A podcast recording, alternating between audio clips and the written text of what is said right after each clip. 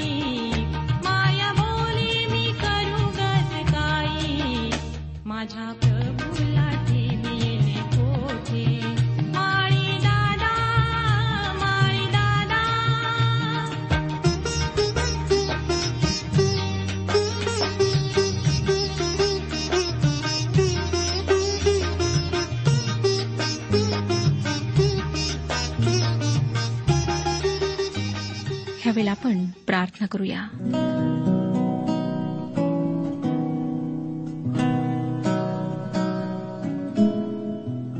पवित्र पवित्र पवित्र सेनाधीश परमेश्वर पित्या तुझ्या कृपेच्या सिंहासनासमोर तुझं गुणगान गात तुझ्या नावाला धन्यवाद देत आम्ही येत आहोत. तुझी दया आहे प्रभू की आम्ही जिवंत आहोत. आणि ह्यावेळेला तुझ्या वचनाचं अध्ययन करण्याकरिता तू आम्हाला प्रसंग दिलेला आहेस. प्रभू आम्हाला माहीत आहे की आम्ही चुकलो आहोत. आमच्यामध्ये कुठला चांगुलपणा नाही. परंतु तुझ्या कृपेमुळेच तुला पिता आणि बाप म्हणून हाक मारण्याकरिता आम्ही योग्य झालो आहोत. खरोखर प्रभू जर तू आमच्यावर दया केली नसतीस आमच्यावर कृपा केली नसतीस तू आमच्यावर प्रेम केलं नसतंस तर आम्ही कधीच नाश झालो असतो. तुझी स्तुती असो. की अशा प्रकारे तू आमच्यावर प्रेम करतोस आमच्यावर कृपा करतोस. आमची प्रार्थना आहे प्रभू की तुला आवडणारं तुला संतोष देणारं जीवन जगण्याकरिता तू आम्हाला शक्ती पुरेव. आमची मदत कर. जे आजारी आहेत त्यांना स्पर्श कर प्रभू. अनेक कुटुंबामध्ये दुःख आहे. अनेक लोक अश्रू ढाळत आहेत. तू त्यांच्यासोबत हो. त्यांचं समाधान कर. त्यांचे अश्रू पुसून काढ. हो दे की आज त्यांची आणि येशू ख्रिस्ताची ओळख व्हावी. जे प्रभू भयंकर अशा संकटात आहेत त्यांना तू सोडीव त्यांची मदत कर. आजच्या वचनाच्याद्वारे प्रत्येकाशी बोल प्रत्येकाला आशीर्वादित कर. आम्ही स्वतःला तुझ्या समोर नम्र करीत आहोत. तू आमच्यासोबत हो. तारणाऱ्या प्रभू यशू ख्रिस्ताच्या पवित्र आणि गोड नावात ही प्रार्थना मागितली आहे. म्हणून तो ऐक. आमेन. श्रोत्यानो ह्या दिवसांमध्ये आम्ही इतिहासाच्या दुसऱ्या पुस्तकाचे अध्ययन करीत आहोत. पाच अध्याय आम्ही संपवलेले आहेत आणि आज सहाव्या अध्यायाला सुरुवात करणार आहोत. ह्या अध्यायामध्ये या प्रसंगी शल्मोनाने जनतेसमोर केलेले भाषण आणि समर्पणाची प्रार्थना आम्हाला वाचायला मिळते. जो संदेश शल्मोनाने दिलेला तो अतिशय सुंदर आहे. सहावाध्याय एक ते तीन वचने वाचूया. इतिहासाचे दुसरे पुस्तक सहावाध्याय एक ते तीन वचने मग शलमोन म्हणाला परमेश्वराने म्हटले आहे की मी निबीड अंधकारात वास करीन. पण तुझ्यासाठी निवासस्थान तुला युगानुयुग राहावयासाठी मंदिर मी बांधिले आहे. मग राजाने मागे वळून इस्रायलाच्या सर्व मंडळीस आशीर्वाद दिला. तेव्हा ती सर्व मंडळी उठून उभी राहिली. आता शलमोन त्याच्या लोकांना उद्देशून बोलत आहे. चौथ्या वचनात तो म्हणतो धन्य तो इस्रायलाचा देव परमेश्वर त्याने स्वमुखाने माझा बाप दावीद यास वचन दिले होते व त्याने आपल्या हातांनी ते पूर्ण केले. ते वचन असे. येथे आम्हाला परत पाहायला मिळते श्रोत्यानो की या मंदिरासाठी दाविदाने मोठी जबाबदारी पेलली होती. पाच आणि सहा वचने ज्या दिवशी मी आपल्या लोकास मिसर देशातून बाहेर आणले त्या दिवसापासून माझ्या नामाच्या निवासार्थ मंदिर बांधण्यासाठी कोणाही इस्रायल वंशाकडून मी अन्य कोणतेही नगर निवडून घेतले नाही. आणि माझी प्रजा इस्रायल याचवर आधिपत्य करण्यास कोणी अन्य मनुष्य निवडिला नाही. परंतु इर्शलेम येथे माझे नाम असावे म्हणून मी ते निवडिले आहे. माझे लोक इस्रायल याचवर दाविदास मी निवडून नेमिले आहे. श्रोत्यानो देवाने स्वतःच्या सार्वभौम इच्छेनुसार एरुश्लेमची निवड केली. पृथ्वीचे केंद्रस्थान व पृथ्वीची राजधानी होण्यासाठी ही निवड करण्यात आली आणि भविष्यामध्ये हे घडून येणार आहे. त्याने मंदिरासाठी एरुश्लेमेची निवड केली. त्याने दावेदाची राजा होण्यासाठी निवड केली व आता दावेदाच्या घराण्याची निवड केली. निवडी संबंधी देवाची इच्छा सार्वभौम स्वतंत्र आहे. ज्याप्रमाणे श्रोत्यांनो माती कुंभाराला म्हणू शकत नाही की तू मला असे का घडवलेस किंवा तू मला तसे का घडवत नाहीस? तसेच देवाला आम्हीही विचारू शकत नाही की त्याने एरुश्लेमच का निवडले किंवा दाविदालाच का राजा केले? मानवाला सर्व गोष्टी उकलून सांगणे देवासाठी बंधनकारक नाही. आणि मानवाच्या तोकड्या बुद्धीला सर्वच गोष्टी समजतात असेही नाही.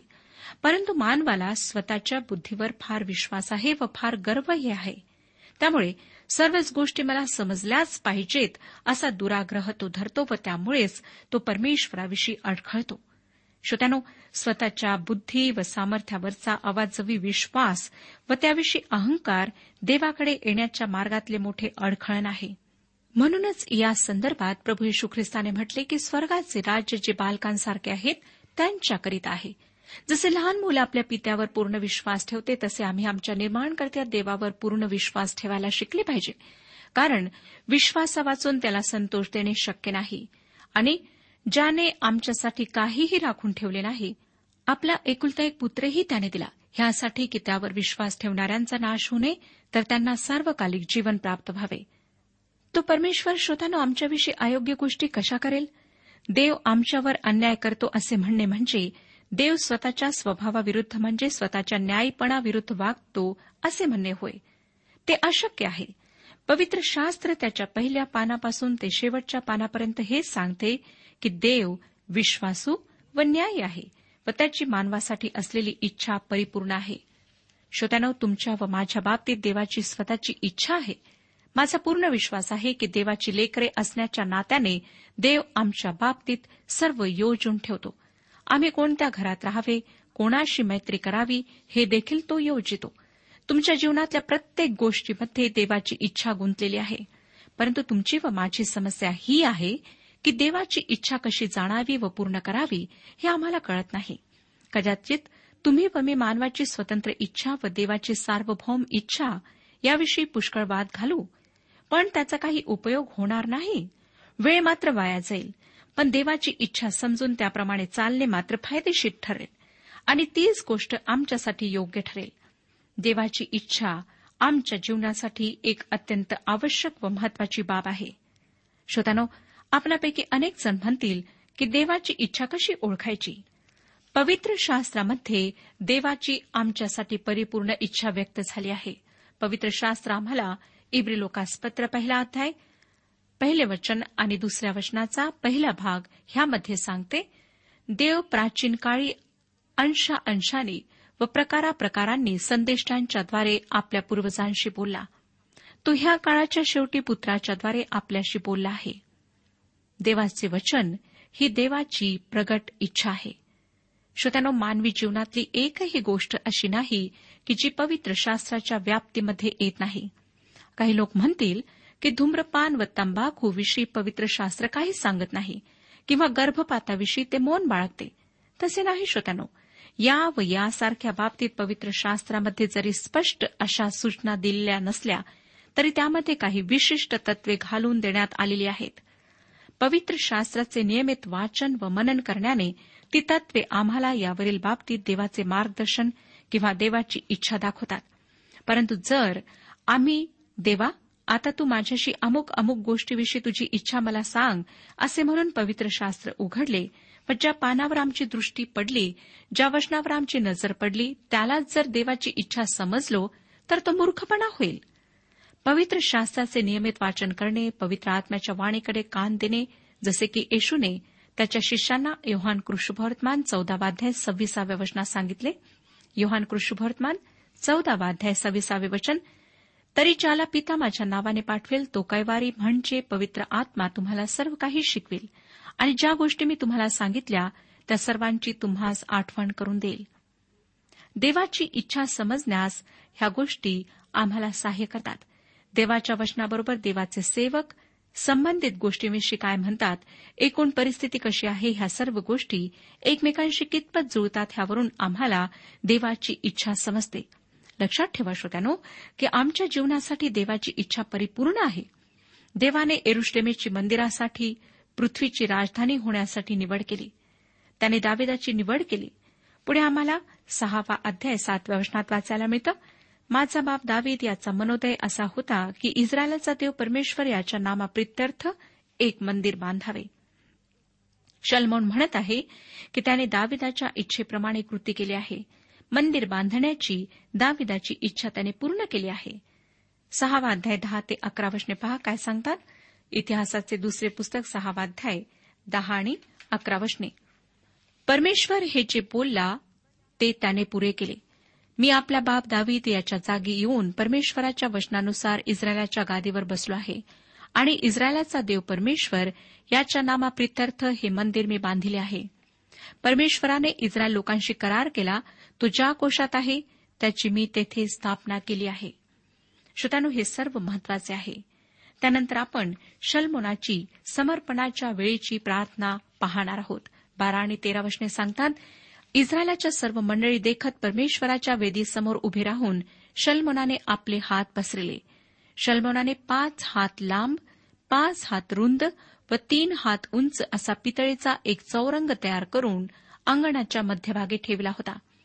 त्यावर तो उभा राहिला आणि इस्रायलाच्या सर्व मंडळी समक्ष गुडघे टेकून आकाशाकडे आपले हात पसरून असे म्हणाला श्रोतांनो प्रार्थना करताना नक्की कसे बसावे असा तुमचा प्रश्न असला तर लक्षात घ्या शल्मोनाने गुटखे टेकून प्रार्थना केली.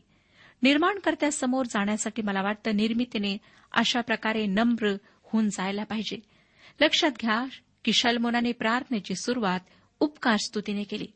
चौदा आणि पंधरा वर्षने पुढे असे म्हणाला हे परमेश्वरा इस्रायलाच्या देवा आकाशात व पृथ्वीवर तुझ्या समान कोणी देव नाही.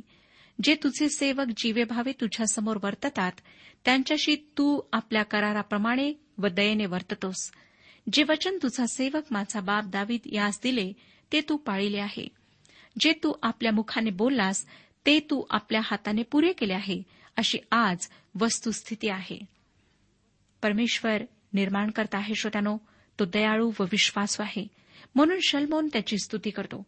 आणि त्याच्या कृपेने त्याने दाविदाच्या अंतकरणात देशाच्या अंतकरणात व शलमोनाच्या अंतकरणात व जीवनात कार्य केले. आज अनेक ख्रिस्ती लोकांना देवाच्या समक्षतेची त्याच्या अनुभवाची गरज आहे. ख्रिस्ती कुटुंबात जन्मणारी व्यक्ती केवळ नामधारी ख्रिस्ती आहे. जी व्यक्ती आपल्या जीवनात पदोपदी ख्रिस्ताला अनुसरते ती खरी ख्रिस्ती व्यक्ती आहे. येशू ख्रिस्ताने त्याच्या शिष्यांची व्याख्या ह्या प्रकारे केली आहे. मत्ते कृष्णभर्तमान सोळावाध्याय आणि पंचवीसाव्या वचनात जो कोणी आपला जीव वाचवू पाहतो तो आपल्या जीवाला मुकेल. आणि जो कोणी माझ्याकरिता आपल्या जीवाला मुकेल त्याला तो मिळेल. या ठिकाणी स्वतःला नाकारणे म्हणजे सर्वप्रथम स्वतःची पापे कबूल करून ख्रिस्ताला तारणारा म्हणून स्वीकारणे. स्वतःच्या इच्छा दूर ठेवून ख्रिस्ताची इच्छा शोधून काढणे. त्याप्रमाणे चालणे होय. ही सर्वात कठीण पायरी आहे कारण माणूस एक अत्यंत आत्मकेंद्रित प्राणी आहे व स्वतःला नाकारणे ही एक अतिशय कठीण गोष्ट आहे. दुसरी पायरी म्हणजे स्वतःचा वधस्तंभ उचलणे होय.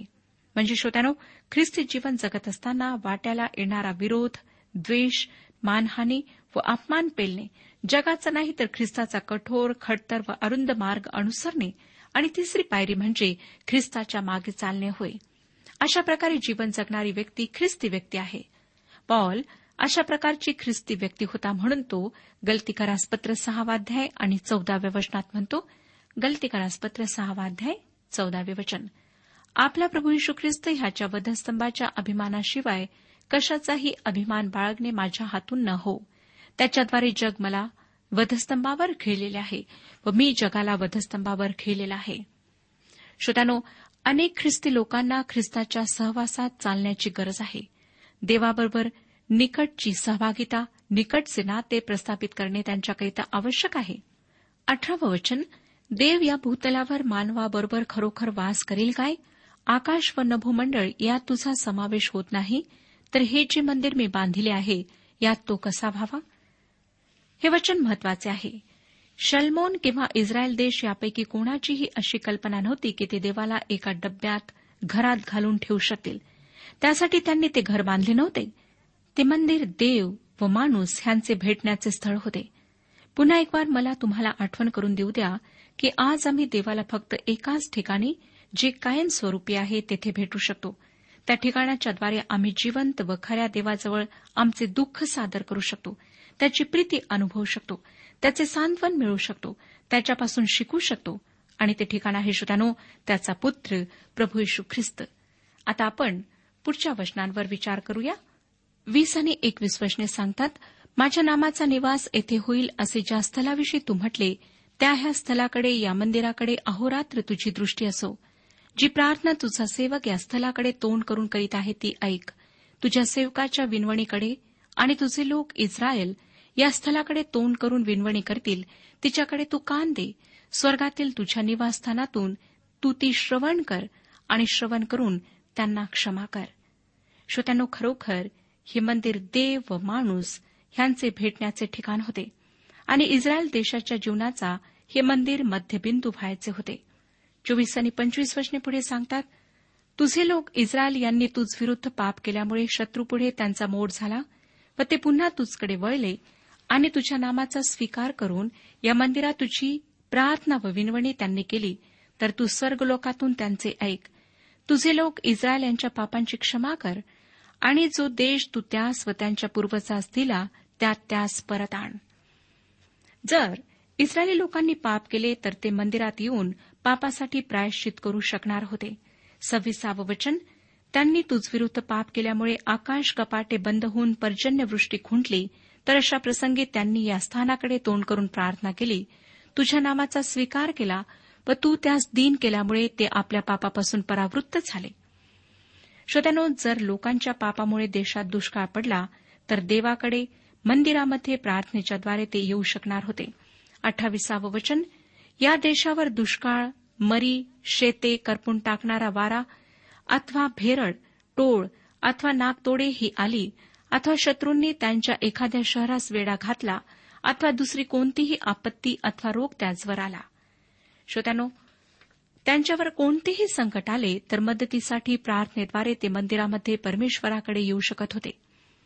परमेश्वराच्या अनेक गोष्टींपैकी मला ही एक गोष्ट फार आवडते की त्याने त्याच्याकडे जाण्याचा एक मार्ग तुमच्या व माझ्यासाठी राखून ठेवला आहे. तो मार्ग म्हणजे आज प्रभू येशू ख्रिस्त आहे. त्याने जर तुमच्या व माझ्यासाठी देवाजवळ त्या सर्व शक्तिमान निर्माणकर्त्याजवळ मध्यस्थी केली नसती तर त्याच्यासमोर जाण्यासाठी ना तर आमच्यासाठी मार्ग होता ना तर धाडस होते. वडील प्रेमळ जळी असले तरी त्यांच्याकडे प्रत्यक्ष जायला व काही मागायला मुलांना भीती वाटते व ते आपल्या आईच्याद्वारे वडिलांसमोर आपली मागणी ठेवतात. आईला वडील नाही म्हणणार नाहीत याची मुलांना खात्री असते. श्रोत्यानो ख्रिस्ताची मध्यस्थी अशाच प्रकारची आहे. ख्रिस्ताच्याद्वारे परमेश्वरासमोर जाण्याचे आम्हाला धाडस आहे कारण त्याच्याच मध्यस्थीमुळे आम्ही देवाचे दत्तक पुत्र व कन्या होऊ शकतो. आणखीन एका गोष्टीचे मला नवल व आनंद वाटतो ती गोष्ट म्हणजे प्रभू येशूच्याद्वारे आम्ही देवाजवळ केव्हाही जाऊ शकतो. एरुश्लेमेतील मंदिर लोकांनी देवाला भेटण्याचे एकमेव ठिकाण होते. तिसावं वचन ती तू स्वर्गातील आपल्या निवासस्थानातून ऐक त्यांना क्षमा कर प्रत्येकाचे मन ओळखून त्याच्या सर्व वर्तनाप्रमाणे त्यास फळ दे कारण सर्व मानवजातीची मने ओळखणारा केवळ तूच आहेस. श्रोत्यानो देवाला आम्ही कोण आहोत कसे आहोत हे ठाऊक आहे. व तो आमची मने व अंतकरणे पारखणारा परमेश्वर आहे. म्हणूनच आम्ही सर्व सहाय्यासाठी त्याच्याकडे जायला हवे. बत्तीस आणि तेहतीस वचने तुझ्या इस्रायल लोकातला नव्हे असा कोणी परदेशीय तुझे मोठे नाम बलिष्ठ हस्त व पुढे केलेला बाहू यास्तव परदेशाहून आला आणि त्याने येऊन ह्या मंदिराकडे तोंड करून प्रार्थना केली तर तू आपल्या स्वर्गातील निवासस्थानातून ती ऐक व हा परदेशीय ज्या कशासाठी तुझा धावा करेल ते कर. म्हणजे या भूतलावरील सर्व देशचे लोक तुझे नाम ओळखून तुझ्या इस्रायल लोकांप्रमाणे तुझे भय बाळगतील. आणि मी जे हे मंदिर बांधले आहे त्यावर तुझे नाम आहे हे त्यास कळून येईल. हा प्रेषण कार्याचा एक मोठा प्रकल्प होता. शल्मोनाने बांधलेले मंदिर केवळ इस्रायलांकरिताच नव्हते तर जे परके लोक त्याकडे येणार होते त्यांच्याकरिता ते होते. जर एखादा अपरिचित अनोळखी माणूस पृथ्वीच्या एका कोपऱ्यातून टोकाहून जर मंदिराकडे आला तर देव त्याला तेथे भेटणार होता. श्रोत्यानो ख्रिस्ताच्याद्वारे देव पृथ्वीवरच्या लोकांची भेट आतापर्यंत घेत आहे. जे जे त्याच्याद्वारे परमेश्वराकडे आलेत त्यांचा त्याने स्वीकार केला आहे. ह्याच कारणामुळे ख्रिस्ताच्या मृत्यूनंतर दोन हजार वर्षानंतरही लोकांना येशू ख्रिस्तामध्ये देवत्वाचा अनुभव येत आहे. जे खऱ्या व जिवंत देवाकडे वळतात त्यांच्या पापांची तो क्षमा करतो. श्रोत्यानो आज जर आपण ह्या तारणाऱ्या ख्रिस्तापासून दूर आहात तर त्याच्याजवळ येऊन पापांची क्षमा आणि तारणाचे आश्वासन प्राप्त करू शकता. छत्तीसावं वचन वाचूया. त्यांनी तुझ विरुद्ध पाप केले कारण पाप करीत नाही असा कोणीच नाही व तू त्यामुळे क्रोधाविष्ट होऊन त्यास त्यांच्या शत्रूंच्या हाती दिले आणि त्यांनी त्या जवळच्या अथवा दूरच्या दिशी पाडाव करून नेले. ज्या देशात ते बंदिवान करून नेले जातील तेथे मंदिराच्या दिशेने वळून देवाला ते हाक मारतील तर त्यांची हाक ऐकल्या जाईल. आपल्याला आठवत असेल श्रोतानो की दानियल अशा प्रकारे इरुश्लेमेच्या दिशेने वळून प्रार्थना करीत असे. नंतर अडुतीस ते चाळीस वचने सांगतात आणि ज्यांनी त्यास पाडाव करून नेले त्या त्यांच्या शत्रूंच्या देशी ते तुझकडे जीवेभावे वळून आपल्या पूर्वजास दिलेल्या देशाकडे तू निवडलेल्या नगराकडे तुझ्या नामाकरिता मी बांधलेले हा मंदिराकडे तोंड करून तुझी प्रार्थना करीतील. तेव्हा तू आपल्या स्वर्गातील निवासस्थानातून त्यांची प्रार्थना व विनवणी ऐक. त्यास न्याय दे. तुझ्या लोकांनी तुझ्या विरुद्ध पाप केले असेल त्यास क्षमा कर. तर आता हे माझ्या देवा जी प्रार्थना ते या स्थानी करीतील तिकडे आपले डोळे उघडून कान दे. मंदिर भेटण्याचे स्थळ होते. नंतर एकेचाळीस आणि बेचाळीस वचने सांगतात हे परमेश्वरा देवा उठ तू आपल्या सामर्थ्याच्या कोशासह आपल्या विश्रामस्थानी ये. हे परमेश्वरा देवा तुझे याजक उद्धाराने भूषित होत आणि तुझे भक्त सुजनतेत आनंद पावत. हे परमेश्वरा देवा तू आपल्या अभिषिक्ताचे तोंड मागे फिरू नको. तुझा सेवक दावी त्याच्यावर दया करून जी कृत्य तू केली त्यांचे स्मरण कर. ही अतिशय सुंदर प्रार्थना आहे आणि दाविदावर देवाने जी दया केली तिच्या आधारावर शल्मुनाने ही प्रार्थना केली. श्रोत्यानो तुम्ही व मी प्रार्थना करतो या आधारावर की येशू ख्रिस्ताने आमच्या पापांसाठी रक्त सांडवले. आमच्यासाठी तो दयासन झाला. वधस्तंभावर सांडलेल्या रक्ताद्वारे त्याने आमचा देवाशी समेट घडून आणला. शांती प्रस्थापित केली. म्हणून देवाने आमच्यावर दया दाखविण्याची तयारी आणि इच्छा प्रगट केली. आता आपण सातव्या अध्यायाकडे वळूया. सातव्या अध्यायाचं पहिलं वचन सांगतं शल्मोनाने प्रार्थना करणे संपविल्यावर स्वर्गातून अग्नीने येऊन होमबली व यज्ञबली भस्म केले आणि परमेश्वराच्या तेजाने ते मंदिर भरून गेले. श्रोतनो त्यांनी जी अर्पणे देवाला अर्पण केलीत त्याचा परमेश्वराने कसा स्वीकार केला ते आम्ही पाहणार आहोत. आपल्याला आठवतच असेल की रानामध्ये मोशेने निवास मंडप बांधून संपवला तेव्हा नेमके हेच घडले होते. आणि त्याने तो उभारला तेव्हा देवाच्या गौरवाने निवास मंडप भरून गेला. लक्षात घ्या श्रोत्यानो की आकाशातून आलेल्या अग्नीने होमारपणे जाळून टाकले. म्हणजेच पापावर देवाचे शासन आले. मंदिर सुंदर आहे म्हणून देवाने त्या मंदिराचा स्वीकार केला असे नाही किंवा त्या मंदिरावर भरपूर संपत्ती ओतण्यात आली होती म्हणून त्याने मंदिराचा स्वीकार केला असेही नाही. त्याने मंदिराचा यासाठी स्वीकार केला की ते मंदिर ख्रिस्ताकडे निर्देश करीत होते. मंदिरातली अर्पणे ख्रिस्ताच्या समर्पणाचे प्रतीक होते. त्यामुळे देवाने त्याचा स्वीकार केला. पाचव्या अध्यायाच्या शेवटी आम्ही जसे पाहिले त्याप्रमाणे मंदिर देवाच्या गौरवाने भरून गेले. इस्रायली लोकांना देवाची दृश्य समक्षता अनुभवता आली. नवीन करारातील पावलाच्या रोमकरास लिहिलेल्या पत्रात तो इस्रायली कोण या प्रश्नाचे उत्तर देतो. इस्रायलांना ओळखण्यासाठी आठ गोष्टी तो सांगतो. त्यातील एक ही की त्यांच्याजवळ देवाचे गौरव होते. इस्रायली लोकांशिवाय दुसऱ्या कोणत्याही लोकांसमोर देवाची दृश्य समक्षता नव्हती.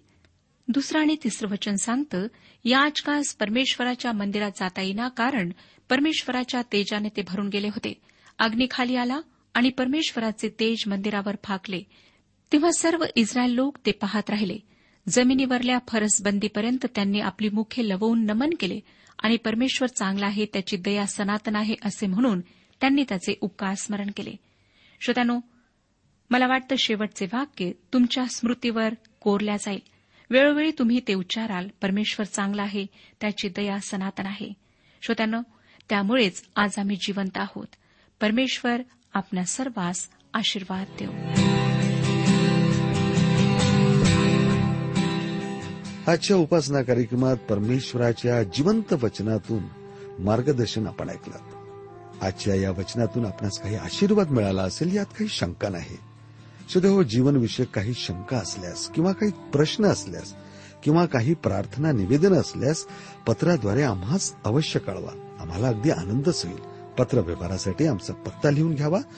कार्यक्रम उपासना पोस्ट बॉक्स क्रमांक एक शून्य दोन बेजनबाग नागपूर पिनकोड क्रमांक चार चार शून्य शून्य शून्य चार.